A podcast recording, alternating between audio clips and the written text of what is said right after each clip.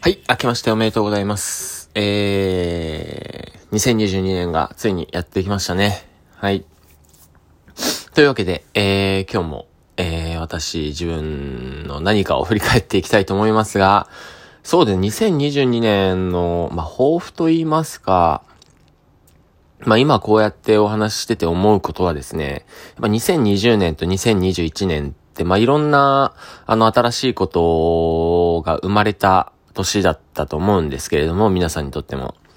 えー、っと、まあ、僕もまそうでして、やっぱ2022年からこう、あと2年間ぐらいは、あの、新しい、あ、新しいじゃないですね。えー、っと、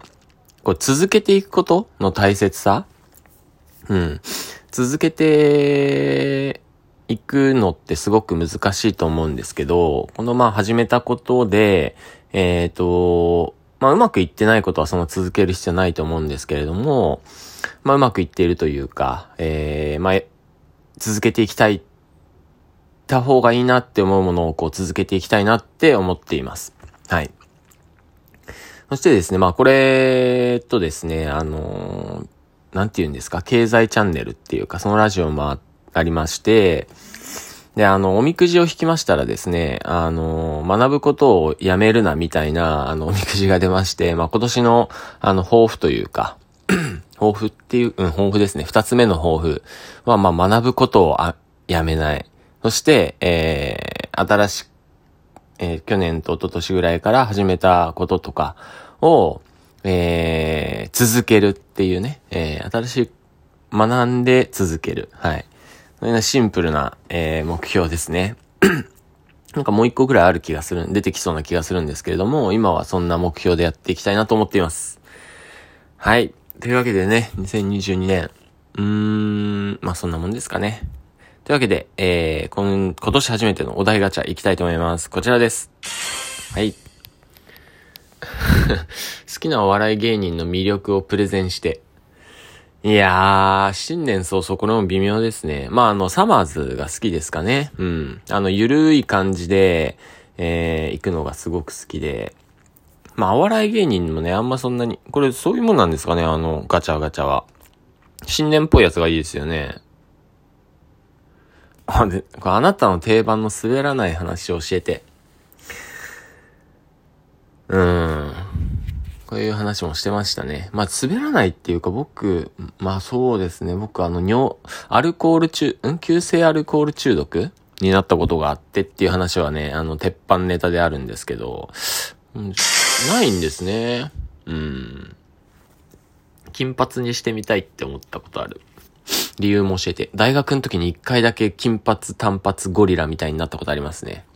あれはもう若気の至りですね、完全に。あの、高校卒業してやりたい放題になったんで、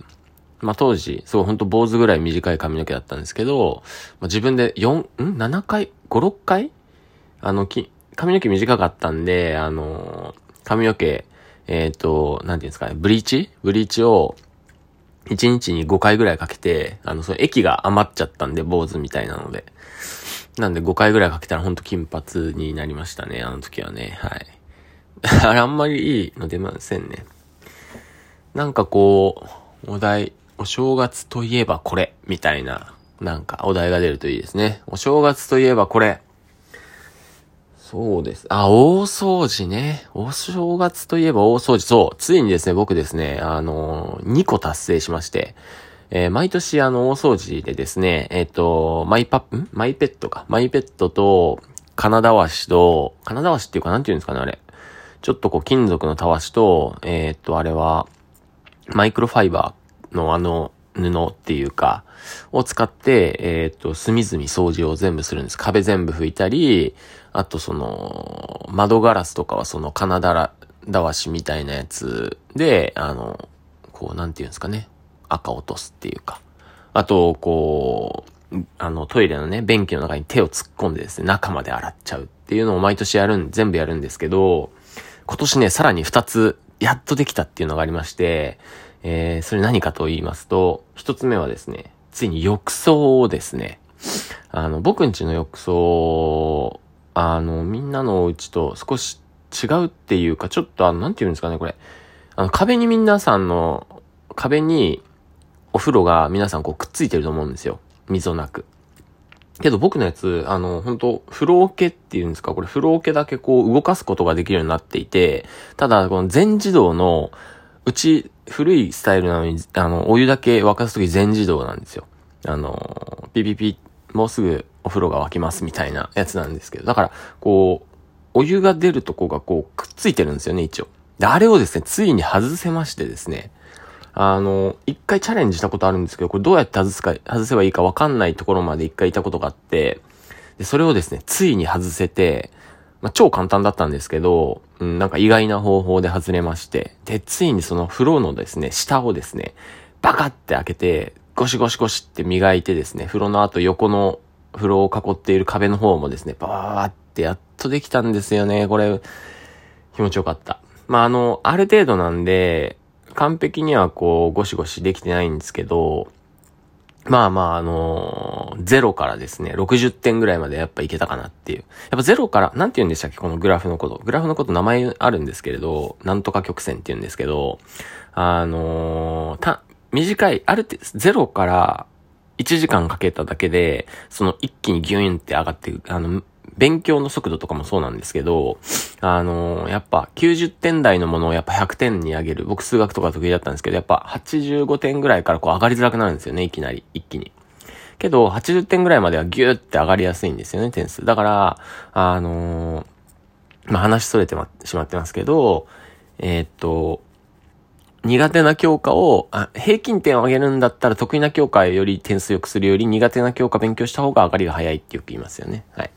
まあ、そんな感じでですね、えっと、その清掃、綺麗度もですね、もう0点だったのが一気に60点ぐらいまで上がったかなっていうんで僕の中では満足。で、もう一つはですね、これもですね、まあ、やってみたかっただけなんですけど、あの、エアコンを、ほぼ分解不可能なところまで分解しましたね。うん。まあ、暇だったわけじゃないんですけど、えっと、まあ、やりたくってですね、まあ、最近、住んでもう7年ぐらい経つのかなあの、僕の、